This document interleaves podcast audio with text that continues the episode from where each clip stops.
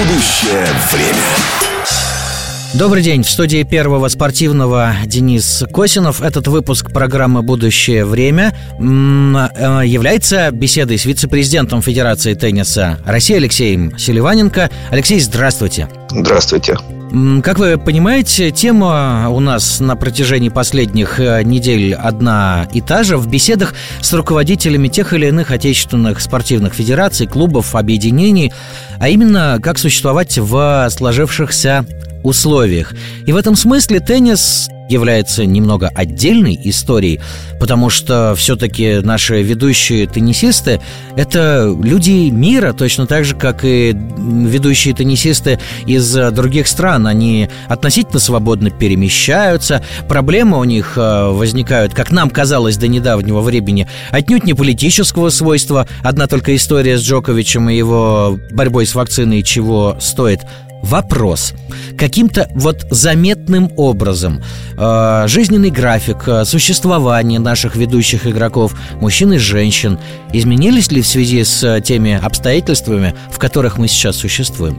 Ну, я думаю, что все видят по результатам соревнований, да, то есть, ну, теннис действительно, он индивидуальный вид спорта, поэтому он несколько отличается от ситуации и того, что мы видим в командных видах спорта. Поэтому, ну, все ведущие спортсмены выступают в профессиональных турах. Туры, по сути, являются профсоюзами игроков. Соответственно, в настоящий момент все наши спортсмены продолжают участвовать в соревнованиях обоих туров.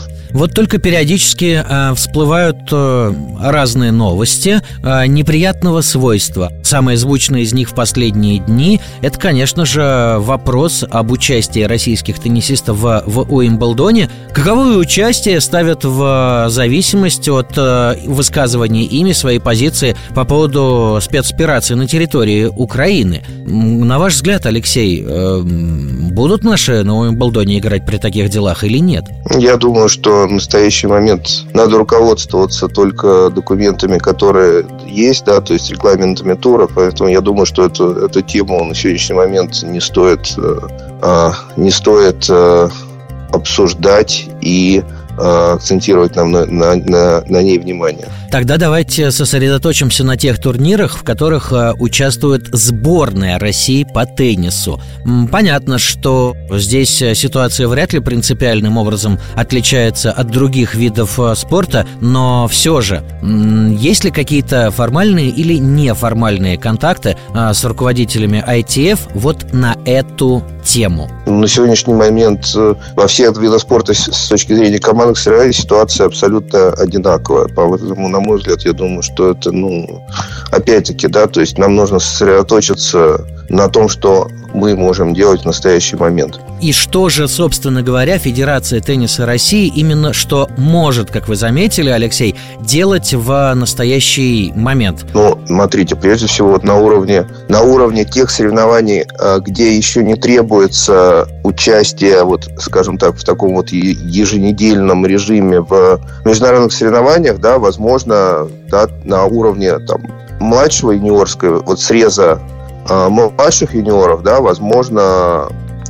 скажем так, некое замещение турнирами, которые находятся в ближайшем регионе. Да, и с этой точки зрения, да, вот ФТР планирует, и уже делает, если вы посмотрите календарь, вводят новые соревнования, да, которые позволят этой возрастной группе получать полноценную игровую практику. Позвольте уточнить, о каких турнирах идет речь, а главное, о каком новом формате этих турниров речь идет. Ясно, что мы все знаем, все болельщики знают, что такое Кубок Кремля или Санкт-Петербург Оупен. Эти названия у всех на слуху. Юниорские турниры гораздо менее раскручены. Вот в них будут ли принимать участие иностранцы, я имею в виду те турниры, которые проводятся на территории России? Наоборот, наши юные теннисисты смогут ли хоть куда-нибудь выезжать для участия в подобных турнирах? Я имею в виду, опять-таки, за границу. Ну, на сегодняшний момент все наши юниоры имеют возможность выступать в индивидуальном статусе. Да, что касается формата, то есть формат в теннисе, он один и тот же всегда. То есть формат – это количество игроков в сетке. Просто Просто будет больше турниров вот в конкретных этих возрастных группах. Там где-то возможно.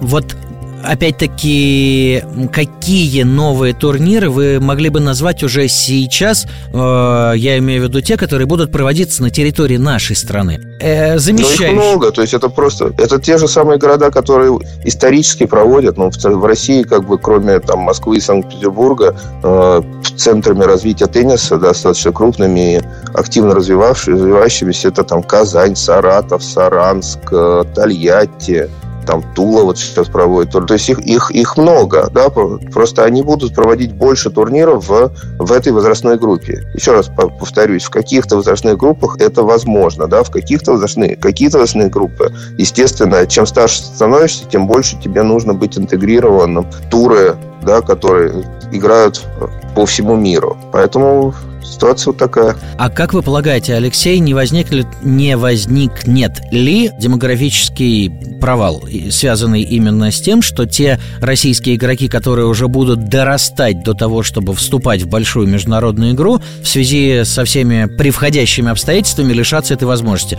Элементарно долететь никуда невозможно, правда, по причине ограничения авиасообщений. Работает ли над этой проблемой Федерация тенниса России? Понимаете, ну, вы задаете вопросы, да, которые требуют достаточно серьезного, да, анализа, которые меняются постоянно, да, естественно, все, что будет возможно, да, будет делаться. Но, на мой взгляд, сейчас сложно что-то вот, то есть вот прямо сейчас, да, сложно прогнозировать по доступу, да, потому что это зависит там от авиалиний, от стран и так далее. То есть на сегодняшний момент я думаю, что, скажем так, по этой теме сложно давать какие-то прогнозы. Я понимаю, Алексей, что сейчас действительно чрезвычайно трудно прогнозировать хоть что-либо, но я не верю в то, что в Федерации тенниса России, где работают люди, способные к системному мышлению, не можете же вы, как группа людей, руководящих Федерации тенниса страны, не предполагать, что называется, вот худшего. Я имею в виду того обстоятельства, что изоляция российского спорта продлится хоть сколько-нибудь долго. Несколько месяцев, год, пару лет. Вы уже пытаетесь, скажем так, составить нечто, что принято называть вот планом «Б». Ну, опять-таки, да, то есть есть система внутренних соревнований и подготовки, которая проводится внутри, и она, естественно, идет так же, как и должна была идти, просто там будет больше спортсменов, больше дней. Да, но опять-таки, да, то есть это вот я не очень понимаю, как бы, вопроса, то есть планировать что, то есть выезды на международные соревнования зависят от того, от тех возможностей, да, как бы, перемещения для спортсменов. Поэтому... Ну ведь, понимаете, Алексей, от вас, как и от любой другой всероссийской федерации, Министерство спорта ждет подачи календарного плана, да, ребят, где вы намереваетесь соревноваться, куда вы планируете ехать, где проводить учебно-тренировочные сборы и так далее. Я понимаю прекрасно, что труженики министерства тоже сейчас пребывают в той же малопонятной ситуации, в какой находимся мы все, но ведь они запрашивают подобные документы, и вы должны им что-то отсылать, правда ведь? Вы знаете, вот именно поэтому я бы предпочел, чтобы сначала все будет обстоятельно подготовлено, да, и потом уже можно обстоятельно это все обсуждать, да, то есть вот заниматься, да, там обсуждением того, что еще до конца не определено, я думаю, что это не совсем корректно. Я предпочитаю, да, обсуждать уже доработанный и полностью, да, там, насколько это возможно, обстоятельно продуманные вещи. Тогда... Поэтому я думаю, что лучше к этой... Я думаю, что вот вы задаете действительно важные и объемные вопросы, но я думаю, что для их обсуждения, для того, чтобы иметь возможность давать по ним уже действительно обстоятельные продуманные вопросы, для этого нужно еще... какое-то время. Тогда я спрошу вас о том, что происходит сейчас. Беседуя с руководителями других российских федераций и союзов, не раз слышал от них такие реплики. Наши коллеги, которые в международных федерациях принимали решения об отстранении российских спортсменов, кулуарно, что называется, за кадром, поясняли, что данное решение им самим вовсе не нравится, но они вынуждены его принимать. Из ITF что-нибудь подобное приходило от ваших коллег? Вы знаете, мне кажется, это не очень корректно. Это не очень корректно вообще все обсуждать, да? То есть я там не хотел бы обсуждать там кулуарные или какие-то, да, там другие разговоры. Мне кажется, это не.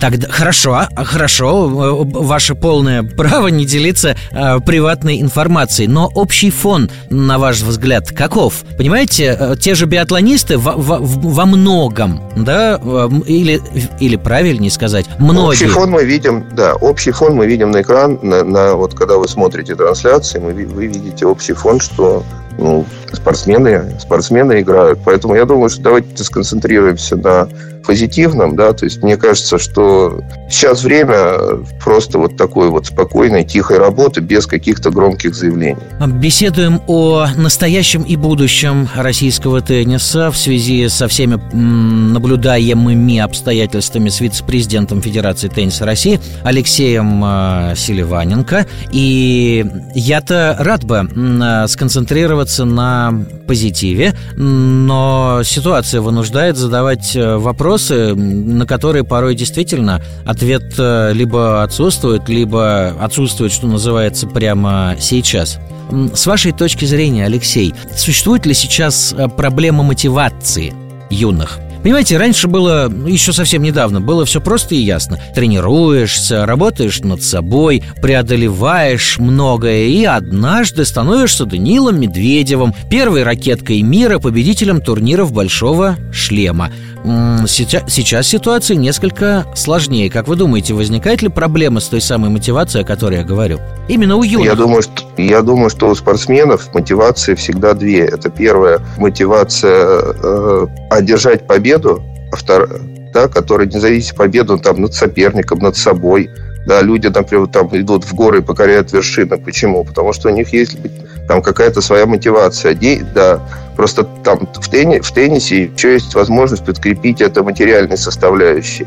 Поэтому я думаю, что, опять-таки, там мотивация – это то, что каждый определяет для себя. У кого-то она будет больше, у кого-то она будет меньше. Это очень индивидуальная вещь. Мотивация – это не только материальная составляющая. Когда вы выходите играть во дворе в футбол, мотивацию вас победить даже в дворовом матче. Безусловно. Да, то есть это спорт является уникальной сферой человеческой деятельности, да. Поэтому мотивация, она в каждый конкретный момент. А будет она у кого-то больше, у кого-то меньше, но это очень, очень индивидуальная, на мой взгляд, вещь. Я просто пытался спросить, а требуется ли в теннисе, знаете, такая централизованная работа руководящих органов по поддержанию этой самой мотивации. Потому что в некоторых других видах спорта без подобного, я бы сказал, импульса сверху просто не обойтись. Нет, но если вы имеете в виду под мотивацией, то есть что такое мотивация? Это увеличение количества возможностей, да, в которых спортсмены могут получить то, ради чего они выступают, да? Да. Выступают они ради победы, преодоления себя и призов, да, призы, опять-таки, да, то есть это вопрос психологический, да, там, то есть призы – это идеи, то есть это, знаете, как бы это целые исследования идут на этот счет, что является мотивацией. Когда вы играете в электронную компьютерную игру и получаете, да, знаете, там, этот виртуальный кубик какой-нибудь, да, и приз. Это точно тоже мотивация, это тоже феномен сегодняшнего дня.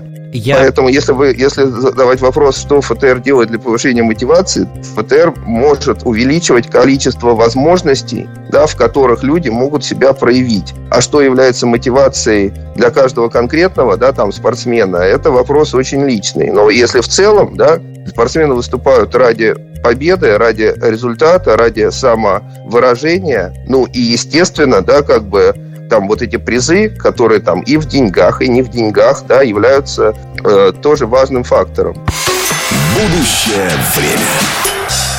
Снова приветствую слушателей Первого спортивного. Меня зовут Денис Косинов. Мы в сегодняшнем выпуске программы «Будущее время» разговариваем с Алексеем Селиваненко, вице-президентом Федерации тенниса России, вот об этом самом теннисе. Несколько минут назад я затронул тему мотивации, если можно так выразиться. Поясню. Вот в других видах спорта, которые в большей степени принято называть олимпийскими, хоть теннис и входит, разумеется, в олимпийскую программу, вот там с мотивацией все очень просто. Существует 4-летний цикл, увенчивающийся олимпиадой, и для юного, талантливого конькобежца, гребца, гимнаста, лыжника цель совершенно очевидна – тренироваться, становиться сильнее, терпеливее, мужественнее и мастеровитее, с тем, чтобы однажды попасть на чемпионат Европы, затем на чемпионат мира, а следом и на Олимпиаду. И вот стать там олимпийским чемпионом – вот она заветная цель. И все эти процессы происходят в других видах спорта в рамках сборных. То есть там какая-то пирамидальность наблюдается совершенно очевидная. Не то в теннисе. Нельзя же сказать, что в теннисе победа на Олимпийских играх – это единственная заветная цель. О, нет, и скорее это даже не главная мечта юного теннисиста. Вот я и спрашиваю. То, что наблюдается сейчас, я имею в виду изоляция российского спорта, каким-то образом создает проблемы для Федерации тенниса России с тем, чтобы мотивировать юных теннисистов к тому, чтобы они больше, сильнее, ну и так далее. Но еще раз мы вернулись к тому, что мотивация – это очень личная вещь. Вы говорите в целом. Естественно, мотивация любого теннисиста — это выиграть все турниры большого шлема и на сегодняшний момент, да, побить рекорд там Рафа и Надаля, выиграть 22 больших шлема. Но это мы говорим в большом. То же самое, как, знаете, любой альпинист хочет покорить там все вершины мира, а начинает там с маленького какого-то холма рядом. Если вы говорите о том, как стимулировать мотивацию, федерация, любая федерация, на мой взгляд, может стимулировать только через увеличение количества, через увеличение количества возможностей, да, и через кроме самого факта победы там, над соперником или над самим собой, да, какие-то дополнительные мотивационные вещи, да, которые могут быть там, в виде там, денег или там, чего-то иного приятного. Да, но это такая большая тема, да? Поэтому, если говорить конкретно про теннис и про роль ФТР может заниматься стимулированием через увеличение количества возможностей и прилагающихся к нему приятных вещей. Вот эти стимулирующих каких-то. Для каждого возраста это свое. Но в любом возрасте приятным стимулом являются деньги, правда? Деньги. Ну, одним из. Конечно. Вот предвидите ли вы, предвосхищаете ли вы, а может быть уже и наблюдаете проблемы финансирования? Тут и курс рубля в связи с, скажем так, международной валютной ситуацией, да и вообще с деньгами у многих сейчас становится в России хуже. Федерация тенниса России испытывает ли хоть какие-нибудь материальные затруднения, назовем это так, в связи с возникшими факторами? Я думаю, что прошло слишком мало времени, чтобы это все переосмыслить и давать аргументированные ответы. Но, естественно, да, там, курс рубля, он отражается везде, если там мы говорим о каких-то, да, там, расходах спортсменов, связанных с выездами. Ну, а если говорить в целом, то, опять-таки, да, я думаю, что мы слишком рано пытаемся сделать какие-то объемные выводы, которые можно, скажем так, уже представлять широкой аудитории. Хорошо. Тогда о том, что на поверхности совсем. Я имею в виду, конечно же, экипировку. Все играют не российского производства ракетками, не российского производства мячами. Ну, или почти все. Есть ли у вас сведения по поводу того, что поставщики теннисной экипировки прекращают эти самые поставки в Россию, или сокращают, или замедляют? Наблюдаются ли такого рода проблемы? Смотрите, что касается спортсменов верхнего уровня, то у них у всех индивидуальные отношения с производителями, да, и они их регулируют сами. Да, что касается там массового, то опять-таки, да, то есть на сегодняшний момент прошло слишком небольшой период времени для того, чтобы все это квалифицированно оценивать.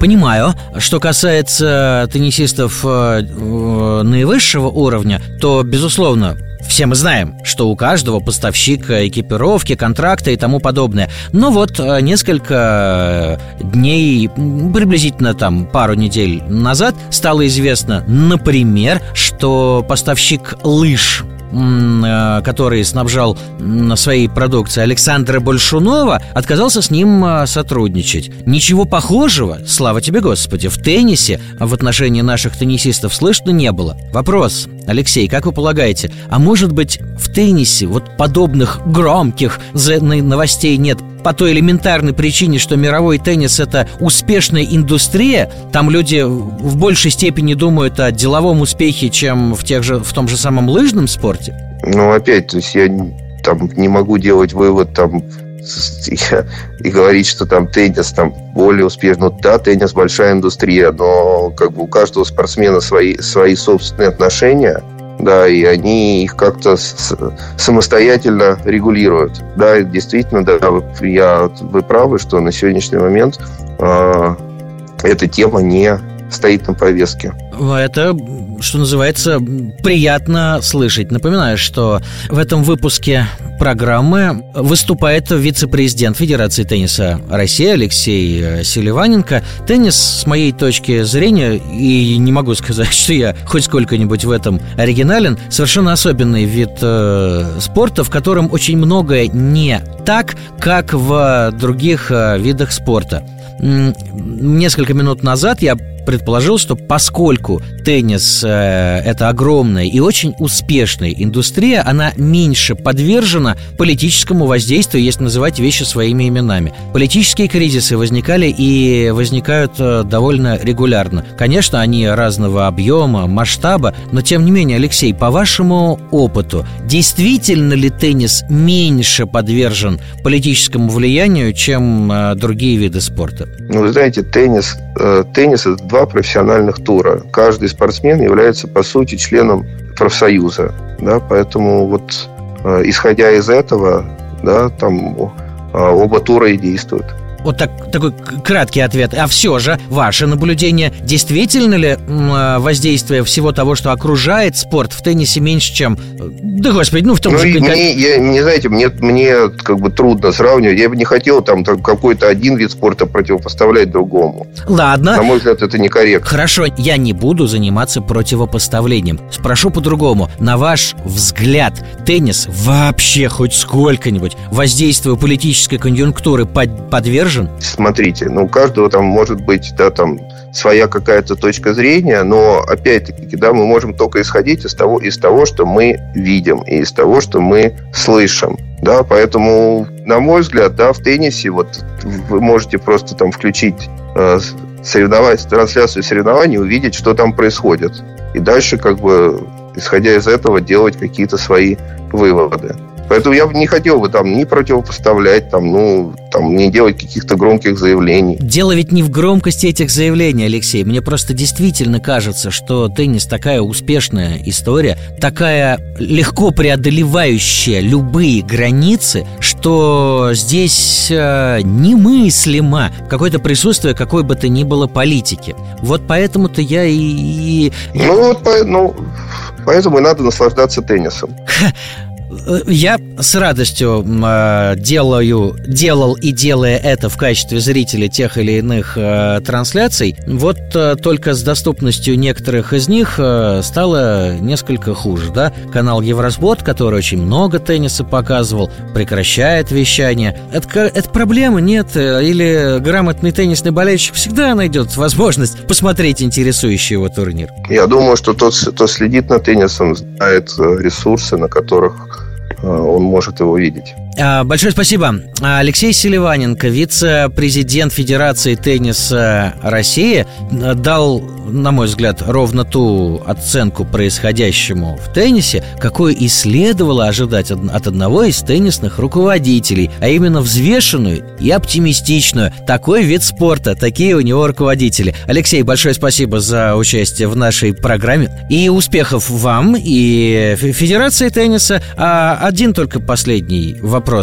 Кубок Кремля вернется моментально после нормализации ситуации? Или теперь придется пободаться за его возвращение в международный календарь?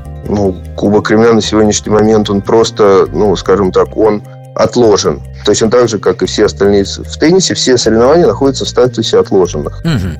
То есть никаких отмен, а именно откладывание. Нет, ну опять-таки, то есть, ну, вы знаете, опять-таки, я не сторонник громких заявлений, из которых потом делают громкие тиражируемые заголовки, да? Мы этим не страдаем, но и поэтому я вас понимаю. То есть возобновление соревнований в России, да, как бы оно, естественно, зависит от, скажем так, я думаю, что все федерации, они будут следовать рекомендациям, будут смотреть на рекомендации тех, кто объединяет спортивные федерации, да, там вот эти вот ассоциации. Угу. Вот, и, соответственно, да, там все соревнования, они зависят, возможность проведения соревнований зависит от вот того направления, которое будет существовать. Но, естественно, да, как бы это, скажем так, как только такая возможность предоставится, естественно, все соревнования будут возобновляться. Алексей Селиваненко, вице-президент Федерации тенниса России, в эфире Первого спортивного. Большое спасибо и до встречи. До свидания. Будущее время.